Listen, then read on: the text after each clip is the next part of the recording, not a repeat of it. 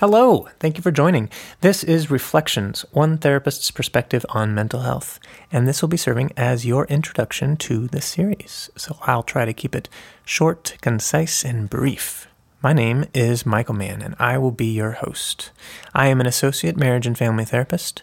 Associate means that I am working toward licensure, and I'm working under the license of my supervisor, Natasha Morisawa.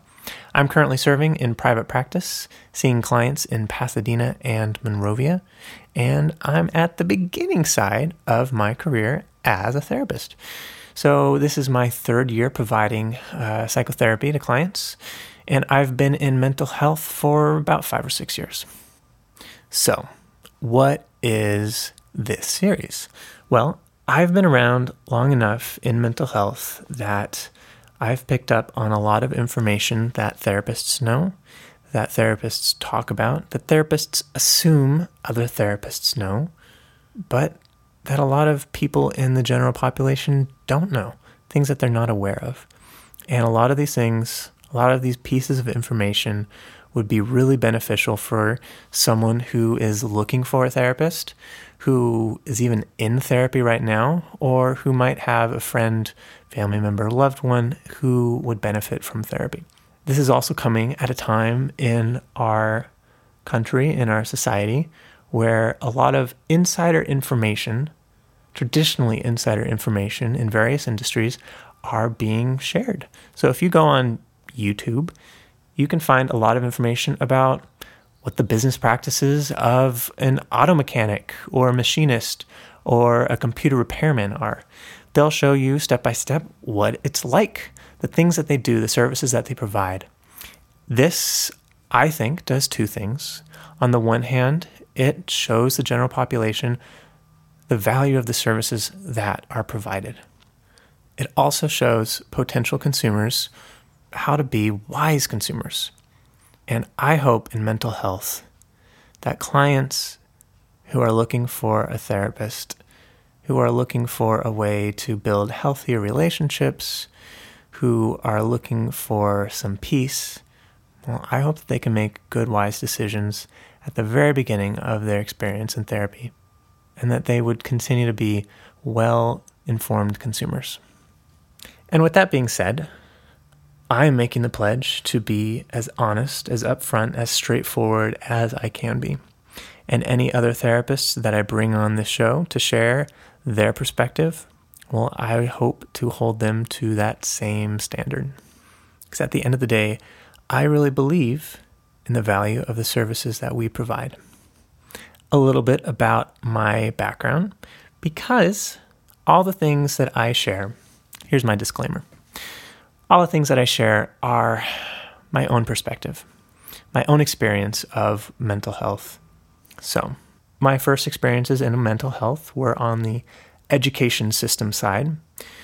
Out of that, I went back to school to study marriage and family therapy, and I first engaged in community mental health.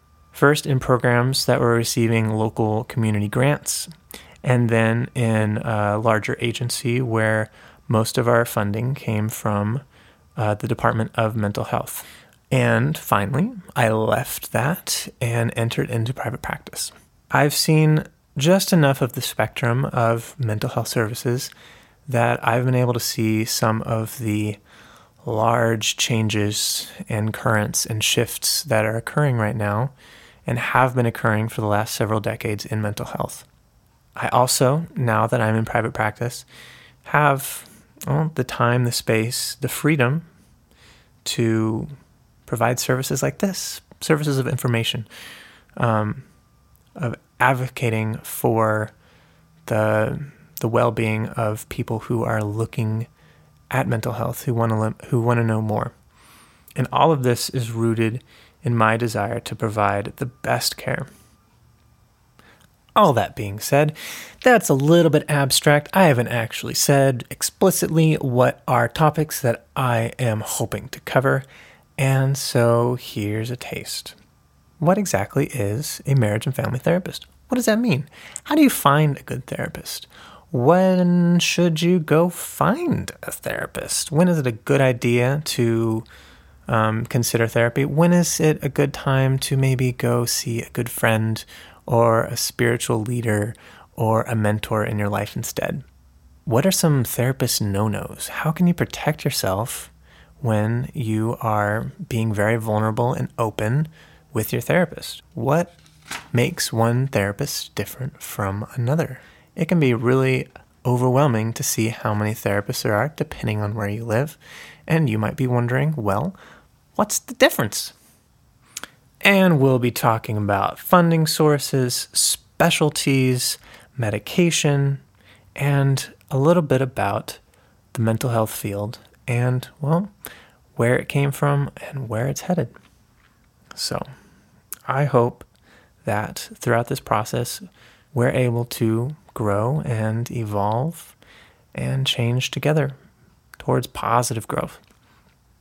And so, stay tuned to the next topic, which is the big question of what is a marriage and family therapist? If you have any questions for me, would like to contact me, would like to see a little bit about what I do, then feel free to visit me at my website, michaelmanntherapy.com. That's man as an M A N N. See you next time.